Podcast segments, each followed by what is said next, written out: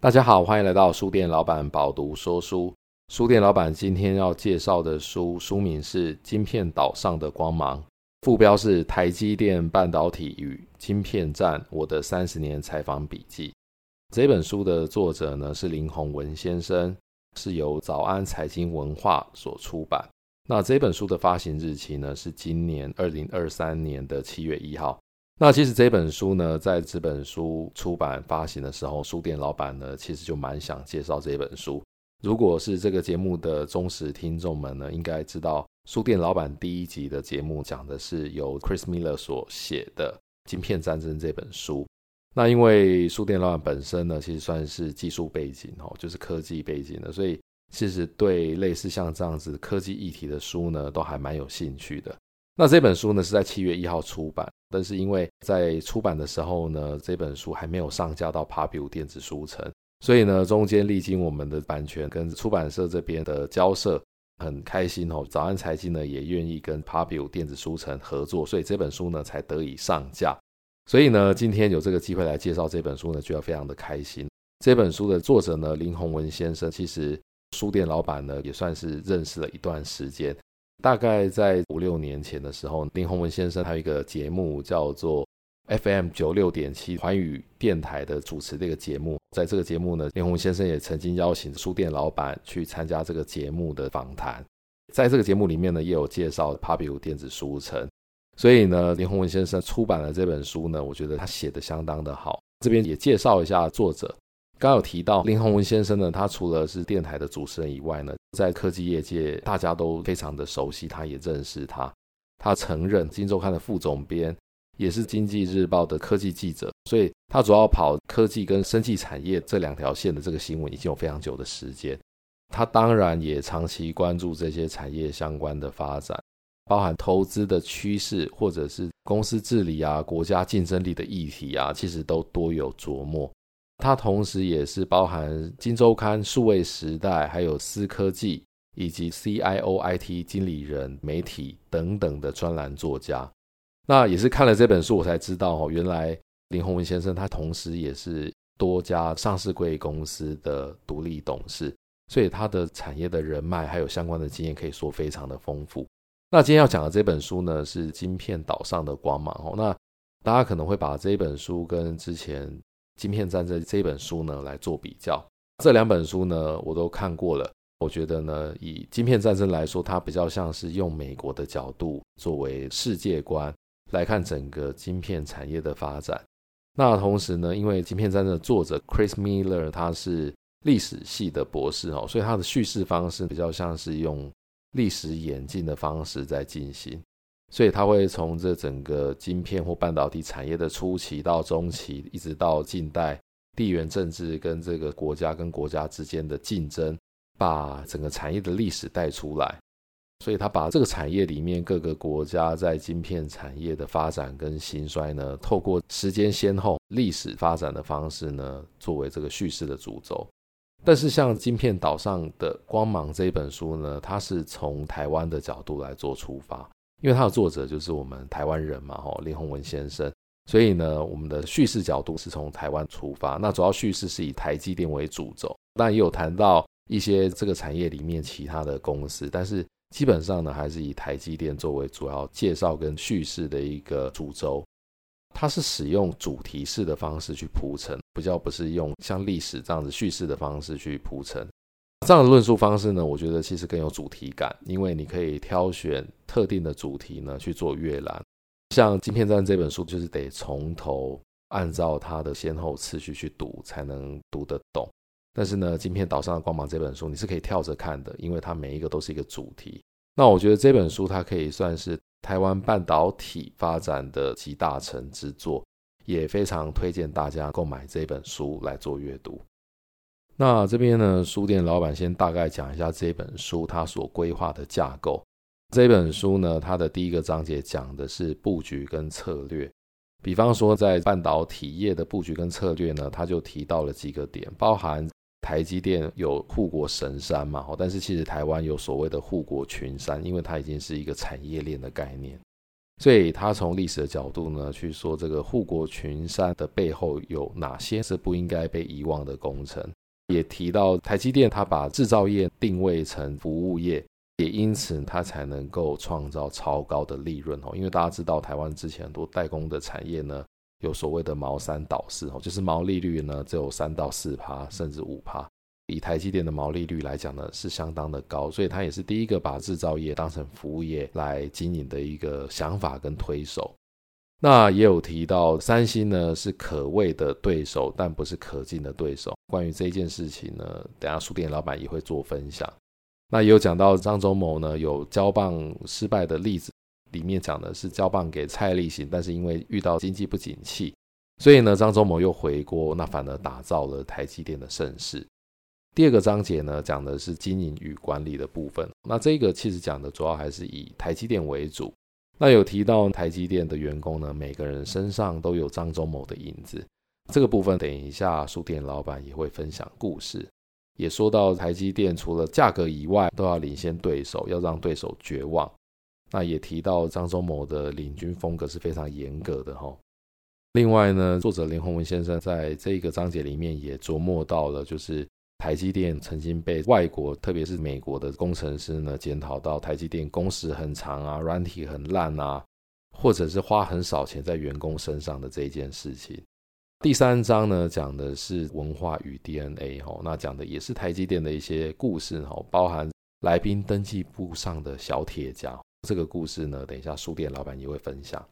那也分享到呢，台积电造就了非常多的亿万富翁哦，那当然。包含他的副总等级以上的身家都非常的不凡，但是呢，很多这样子的高阶主管呢，他们虽然很有钱，但是其实言行生活仍然非常的低调。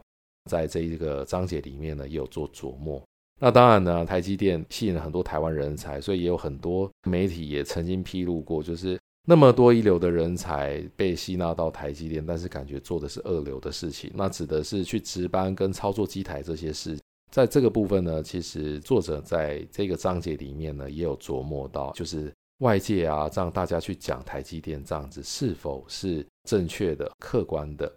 这本书的第四个章节呢，讲的是研发跟技术的部分哦。那有提到面对两只大猩猩，有所谓不眠不休的夜鹰部队，然后也提到突破摩尔定律的刺客杀手，以及台积电与三星的终极之战。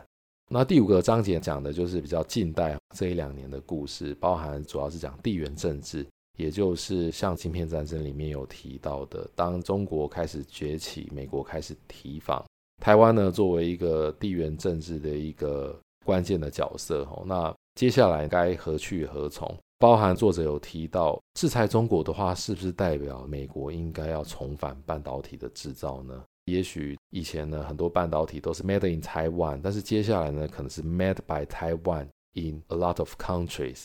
这样子的做法呢，是不是正确的方向？那为什么台积电呢，还是愿意跑到美国去设厂？虽然说张忠谋先生其实是不看好的，那也有包含林宏文先生提到，觉得不要只看美国，因为其实美国某种程度上呢，是不得不去的一个结果，指的是到美国去设厂。但是呢，对于台积电来说，可能投资日本才是真正的重头戏。那为什么说投资日本才是重头戏呢？这个大家想知道的话，可以买书来看。书店老板今天不剧透。那也有剖析到日本跟台湾半导体合作的下一步，以及有人说台积电有没有可能是下一个被毁掉的东芝？因为大家知道东芝最近准备下市了嘛。那下市的原因主要是因为。有听过晶片战争这一集的，应该会知道日本的崛起其实造成了美国的不开心哦，所以在美国刻意的运作之下，日本呢有很多企业其实后来都是不知倒地，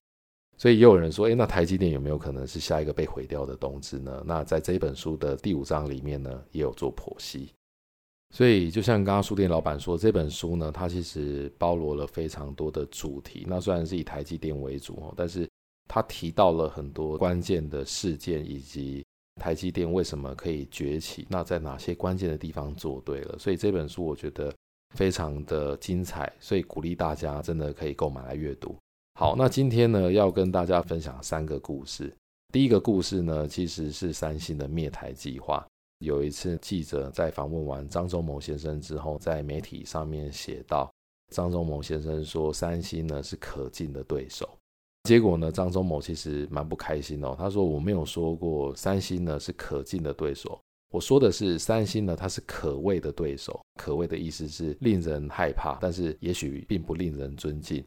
作者呢在这本书里面提到，三星呢大概在二零零八年金融海啸之后呢，有所谓的灭台计划。但是是不是真的有这四个字所谓的灭台计划呢？它也许不是这么的确认哦。但是有几个公司在金融海啸之后呢，出现了巨额的亏损，所以呢，三星的确在那个时间点呢，做了很多事情，看起来呢，真的是蛮刻意的，要让台湾呢这几个产业的公司出现巨额亏损后呢，要让它倒闭，跟三星呢就没有办法再继续竞争下去。那大家知道，其实三星企业它是一个非常庞大的集团，那它自己除了品牌以外，它其实也有很多的研发跟代工的部分。所以他很多时候呢，其实是可以玩两手策略的。一面呢，他自己做一样的东西跟你竞争；那一面他又是品牌，他又可能有下单给你。所以台湾的厂商对他等于是又喜欢又害怕的状况哦，因为等于说他同时是我们台湾很多公司的客户，也是在代工产业的竞争对手。刚刚提到，在二零零八年金融海啸之后呢，其实台湾的面板厂或者是低润产业都出现了蛮大的亏损。那三星呢？他那个时候做了什么事情呢？如果有一些比较资深的听众呢，应该有印象，那一阵子出了很多跟三星有关的新闻，包含三星的电视品牌呢，突然把本来给友达，还有后来有被群创合并的奇美电所有的面板的订单呢给取消，然后他又在后来欧美面板的反倾销战中成为告密者，然后让很多台湾面板的同业高层被抓到美国服刑。大家那个时候应该有印象哦，就是友达的高阶经理人呢，因为反托拉斯的关系呢，就被抓到美国去服刑了。主要的一个始作俑者呢，其实就是三星这家公司。刚刚讲的这是面板的部分哦。那在低润产业的话呢，三星则是透过杀价竞争，还有各种的包裹行销啊，或者是刻意把低阶市场让给对手的这种策略，想要全面瓦解台日厂商的低润联盟。所以的确，在这个时间点呢，包含台湾跟日本的很多做低润的公司呢，其实都生存不下去。后来呢，就渐渐的淡出这个市场。那张忠谋先生呢，在这一连串的事件之后呢，也分析哦，他觉得面板或者是低润呢，其实它是需要这个高额资本的持续投入，但是他觉得台湾的低润产业呢，一开始就走错方向了。资本的投入呢，虽然很大，但是缺乏创新哦，做的都是标准规格的东西。那因为在这个技术上面无法创新的话，你的市场规模或者是持续投入的资金呢，如果没有办法像竞争对手一样的多，或者是玩两手策略的话呢，最后其实就是只有被整并的份，路呢就会越走越艰难。所以当台日的面板产业还有 DRAM 的产业呢，都被三星。算是被逼出市场之后呢，其实三星它主要的重点就是放在跟台积电的竞争上面。这边呢，书店老板就不继续剧透了，大家呢可以买这本书来看，就可以理解到更多关于三星呢把台积电当成最主要的竞争对手，以及跟台积电如何去做竞争还有厮杀。接下来第二个要分享的故事呢，是关于台积电的经营跟管理。在这一本书呢，里面有个章节叫做“每个人身上都有张忠谋的影子”。为了跑赢，提前半年布局。其实台积电呢，它有大概六万五千名员工，那它其中呢有五万名呢是工程师，在其中呢硕士跟博士呢又占了九成。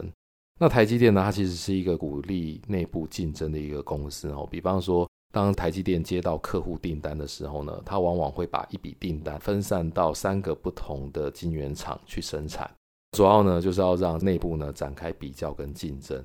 那这样做的好处呢，其实就是让内部呢彼此竞争，可以看出谁的绩效最好。比方说呢，如果你是台积电内部其中一个厂的主管，今天当有一笔订单进来之后，老板呢就会把这笔订单的生产分到三个厂区。那你如果是其中一个厂负责的主管的话，你是不是会有点压力呢？因为当你接到这个单的时候呢，你就觉得，哎，那我一定要赶快把我被分到的晶片呢生产出来，而且呢，你还要注重良率哦，因为你一定要把东西做得又快又好。原因是因为呢，在同样这个公司底下有另外两个厂呢，也在跟你做一样的事情，所以呢，你其实会有蛮大的竞争的压力。这样的好处呢，其实就是可以刺激落后的工厂赶快跟上。这样子其实不只是对内部有这种刺激的效应哦，其实它对于客户来讲也是一种保护。为什么呢？因为当你把订单分到两三个厂去生产跟出货的时候，你就比较不会因为 single point of failure，比方说单一个厂，它如果因为比方说地震啊或者是什么样的问题发生了，导致交不出货的状况。刚刚有提到哦，要分享的故事呢，它的标题是每个人身上都有张忠谋的影子，所以要分享的是台积电里面一位副总叫做王英郎先生他的故事。这个故事很妙哦，我先大概介绍王英郎先生。刚有提到他是台积电的副总，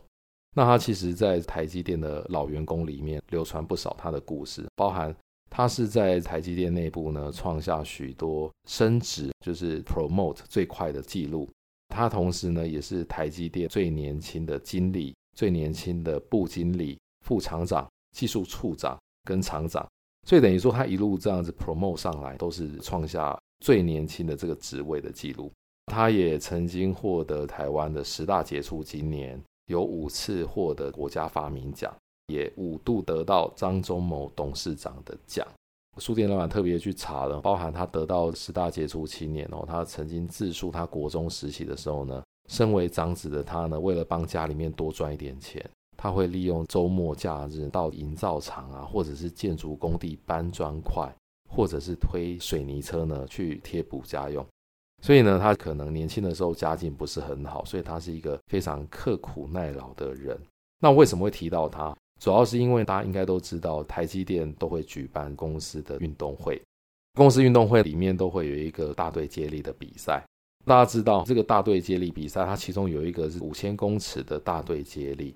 这个是需要一个团队合作的竞赛。那它主要的竞赛方式就是由各厂区派出二十五位男生跟二十五位女生，每个人各跑一百公尺，哦，所以总共是跑五百公尺。那当然就是总共五十个人嘛，那最快跑完的当然就是获得比赛的胜利。那这个是一个台积电的资深的主管呢，哦，他说大家为了赢得这个比赛，所以每个金圆厂都会做准备。那当然就是都会去这个厂区啊，去找一个教练到部门呢来挑人，那就是把跑得最快的男生跟女生找出来。那他说他们厂男生平均可以跑大概十二秒一百公尺，女生的平均一百公尺可以跑十三秒。所以他们经过训练之后，统计出来觉得，哎，这样子已经可以比前一年的冠军快了三秒。所以大家觉得这个成绩不错，应该是可以稳拿那一年的冠军。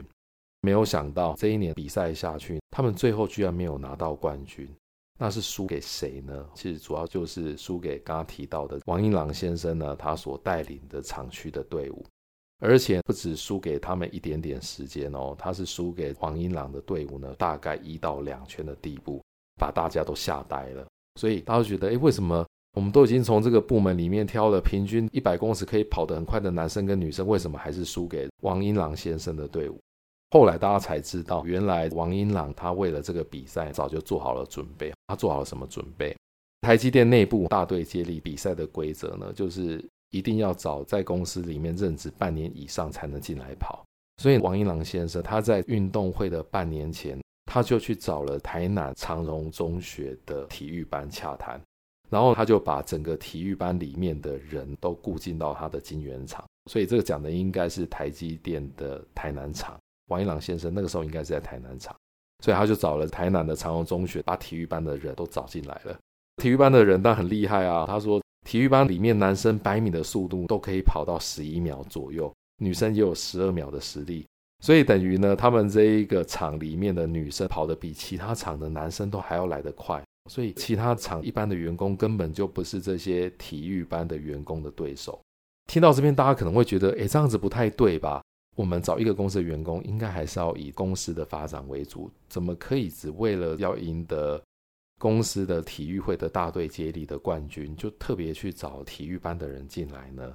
所以大家会觉得不对啊，这个是不是有一点画错重点的感觉了？但是呢，说真的，大家不要觉得王英郎先生呢找进来这些人只会跑步，大家觉得体育班的人是不是四肢发达、头脑简单？但是不在王英郎先生的带领之下，他的南科十四场在内部除了大队接力以外，包含其他的比赛，例如良率改善、出货比赛，或者是 cost down 降低成本的比赛，甚至是 cycle time 生产周期缩短的比赛，几乎都是拿前几名。所以呢，事实证明，体育班的学生不止跑得快，在有好的领导人的带领之下。这个晶圆厂里面的绩效一样的突出，所以呢，这个就是为什么王一郎先生他可以在台积电里面成为升迁最快的主管的一个主要的原因。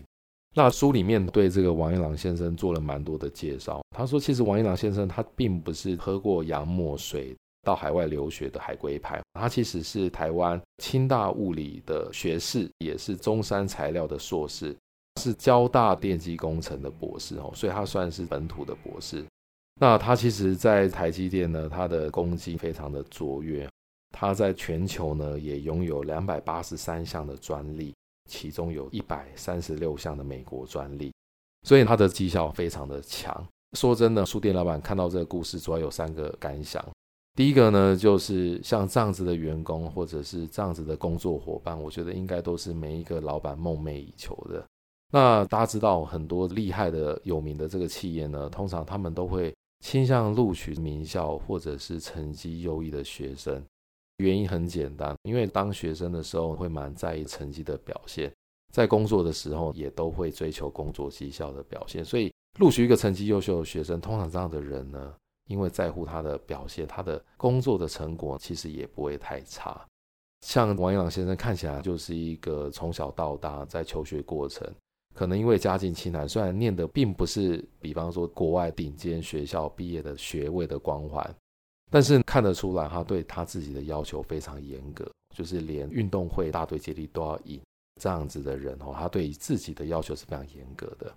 那大家应该有一种感觉，就是像这样子的人才呢，其实真的就是不管交办他什么事情呢，他就是能搞定的那一种人哦，而且。有的时候呢，你可能只需要他做到八十分、九十分，但是他就是能够做到一百二十分的人。看到这边就会觉得，其实员工跟公司彼此认同的价值观，我觉得是非常重要的。因为我常常看到台积电的运动会的报道，我就会觉得认同价值观是非常重要的。因为只有员工认同公司的价值。这样子的话，公司做什么活动，员工才能够怀抱认同的心情去参加。不然不要说员工很努力的要在大队接力里面跑第一名。我觉得如果不认同的话，很多员工的想法可能都是觉得，哦，我在这个公司我要当值班新人已经非常累了，那值班新人还要参加运动会的话，可能都会想要问公司一句：跑步的话有加班费吗？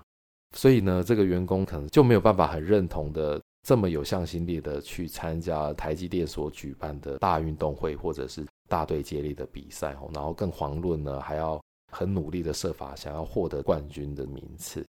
话说回来，就是王一郎副总呢，他现在已经被派到台积电的亚利桑那厂作为 TSMC Arizona 的 CEO。那我觉得应该主要就是看在他的领导能力真的很强，就是连大队接力都可以把大家运作到第一名。所以大家应该知道，台积电的亚利桑那厂其实是现在最艰辛的一个厂哦，因为大家知道要派到这个厂呢去管理美国人，真的相当不简单。同时呢，亚利桑那州的这个厂呢，也是台积电全球布局里面投资金额最大的。所以看起来，王一郎先生真是被赋予非常重要的任务，要到亚利桑那厂呢去管理超过九百名的美国的员工。然后要在明年二零零四年的时候开始量产四奈米的制程，所以这个是相当不简单的任务，就委任给他了。所以刚刚那个是书店老板要分享的第二个故事。那其实说到公司跟员工彼此之间价值感的认同，就不免提到在这本书里面说到台积电的文化跟 DNA。那台积电的企业文化里面呢，有很重要的一个单字哦，叫做 accountability。中文翻译成问责，主要意思就是说，在这个公司里面，如果主管承诺要做一件事情的话，以张忠谋的风格，就是不是不会而已，也是不能不能让你找任何借口逃避，必须要使命必达，说到做到。张忠谋也说呢，他以台积电的经验呢，他谈了留住人才的三个方法。第一个呢是先要有优厚的报酬，第二个呢是要让每位同仁都喜欢自己的工作，第三个是要让每个人感觉到在这一家公司工作有前途。所以呢，其实要让员工对于公司有认同感，我觉得如果听众里面有自己创业的，或者是有主管呢，你自己有员工的。你在思考要怎么留住人才的话，刚刚提到的这三个呢，可能是可以参考的。我再重复一次，第一个呢，要有优厚的报酬，所以你的公司如果很赚钱的话，你就要好好的分给员工。那当然，如果公司呢还不是到这么赚钱的地步的时候呢，你当然要说服员工，公司的未来是很好的，公司的未来是很有愿景的，很有希望的。就是刚刚提到的第三个，要让每个人感觉在这个公司工作是有前途的。这样子的话，同仁呢才能够喜欢自己的工作，认同这一家公司。接下来，书店老板要分享在这本书里面看到的第三个故事，就是大家知道这样一个公司，它在很多管理上面，或者是企业文化上面，都是传递着一丝不苟的态度。主要是作者他分享，台积电柜台的服务人员呢，在服务来访的宾客呢，其实也是非常的一丝不苟的。主要就是在九零年代的中期。作者林宏文先生，他作为一个记者嘛，他常常去访问竹科里面的很多公司。大家知道，拜访一家公司的时候，通常在接待柜台上面都会有一本来宾簿，那就是你要进入到这家公司之前呢，你一定要在上面填写你的个人资料，包含你的公司的名称啊，你自己的名字啊，还有你的联络方式、电话等等的。他就说他有一个习惯，就是他通常到一家公司呢，都会把这一本来宾登记簿呢往前翻两三页，主要是去看看说，诶，那这一家公司对手记者有没有来访问过？另外一个，我们知道，有时候我们看一家公司的访客簿呢，就可以知道最近是不是有哪一家公司呢来找这一家公司合作，或者是从上面的资讯呢，往往可以探查到很多弦外之音的新闻的灵感。林宏文先生就说：“但是当他去台积电访谈的时候呢，接待柜台的工作人员呢，他没有阻止林宏文先生呢往前翻。但是作者他却发觉来宾登记簿上面的这个签名处哦，被加上了一个很坚固、完全拆不掉的一个小铁夹，把先前签到的名字全部都盖起来。意思就是说，我不阻止你往前翻，但是呢，我直接加一个小铁夹，让你完全无法往前翻。”林宏文先生提到哦，说他有试图想要把铁夹给推开哦，但是怎么用力推也推不开，所以代表台积电他决定要做一件事情的时候，他就做到让你没有办法有机会去突破他的防守。所以呢，这个作者他就很好奇哦，因为他应该是访问过这么多公司，应该是第一次遇到有铁夹夹在登记簿上面的，所以他就问了台积电的公关主管。问说：“诶，为什么你要把一个铁夹夹在来宾簿上面？”那台积电的公关主管就告诉他说：“因为台积电认为每一位来宾的资讯都是隐私。”那我刚好提到，他是在九零年代中期的事情，所以这已经是二十几年前的事情。那资深一点的听众应该知道，说其实，在那个时代，大家对于隐私权的保护呢，其实还没有像现在这么的到位。所以台积电在那个时间点呢，其实就思考到每一位来宾的资讯都是隐私，所以不应该让这个来访的其他的客人看到，避免引起不必要的困扰。那这个不必要的困扰，应该就包含像刚刚提到的，就是有时候我们从一家公司访客的登记簿上面呢，就可以知道他最近呢在跟哪一家公司往来，或者是有可能跟哪一家公司合作。比方说，如果是 NVIDIA 的人去看到登记簿上面有 AMD 的访客资讯的话，可能就会觉得，也许 AMD 最近有来台积电下单，所以代表台积电它后来可以发展成为像这样子护国神山的这样的一家公司呢。其实它在很早期的时候，它对于细节或者是对于客户资讯的管控呢，就非常的严格。那这个作者林宏文先生又做了一些额外的分享，他说呢，他在写完刚刚这个故事之后，他曾经把这个故事呢贴到脸书上面跟朋友分享。那他说这个故事呢获得很多朋友热烈的留言回应，但是其中呢有一位在惠普工作的朋友呢留下了这一段文字，我就大概的说明哦。他说在惠普工作的这个朋友说他在十几年前的时候呢每个月都会到足科拜访客户，但是好几次去拜访客户的时候，进场换了证件，离开的时候都忘记取回，导致呢还要专程跑一趟回去拿证件，非常困扰。所以他就想到一个方法，就是在换证件的时候呢，给一张过期的驾照。这样子的话呢，就算忘记把驾照换回来呢，也不用急着去拿回来，方便多了。结果他用这个方法在竹科呢通行无阻，只有在一家公司被立刻发现了。而且还被要求要换一张有效的证件才放他进去。这家公司呢，大家也猜得到，就是台积电。所以呢，台积电它对于做事情真的非常的细心哦。就是第一个，在这么久之前，他的访客登记簿就夹了铁夹，不让你去偷看前面的资讯。第二个呢，是当你要进去拿一张证件呢，跟他换通行证，如果这个证件你是拿过期的驾照，他们是会检查的，他是不会让你进去的。第三个呢，就是林宏文先生说，他后来针对这个部分呢，又去做了更多的访谈，发现其实台积电呢，他对于接待人员也是非常的慎重。原因是因为呢，他很常去台积电拜访，所以他看到台积电的接待人员，发现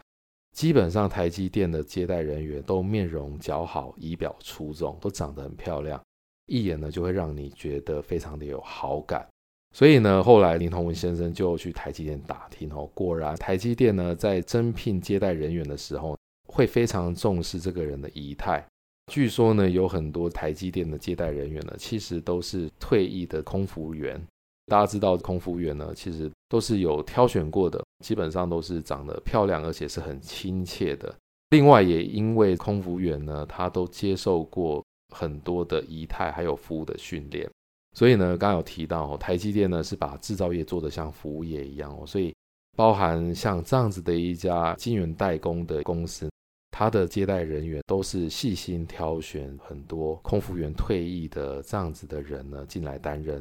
所以就会察觉到台积电的企业文化跟他对于形象还有管理，还有他对客户的尊重，或者是带给客户的体验呢，都是非常的用心的。以上呢，就是书店老板今天针对《晶片岛上的光芒》这本书呢所做的分享。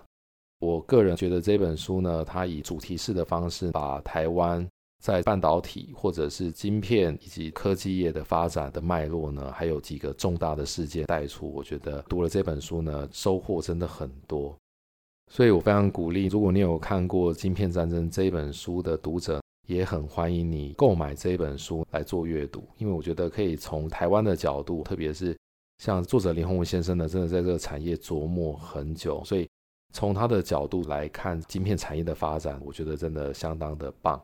那书店老板饱读说书这个节目呢，是由 Pubu 电子书城所独家赞助，那请各位呢可以参考节目资讯栏里面的连结呢，到 Pubu 电子书城。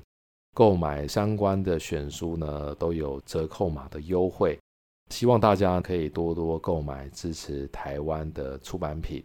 好，那以上呢就是书店老板饱读说书这一集的分享，我们下一集见。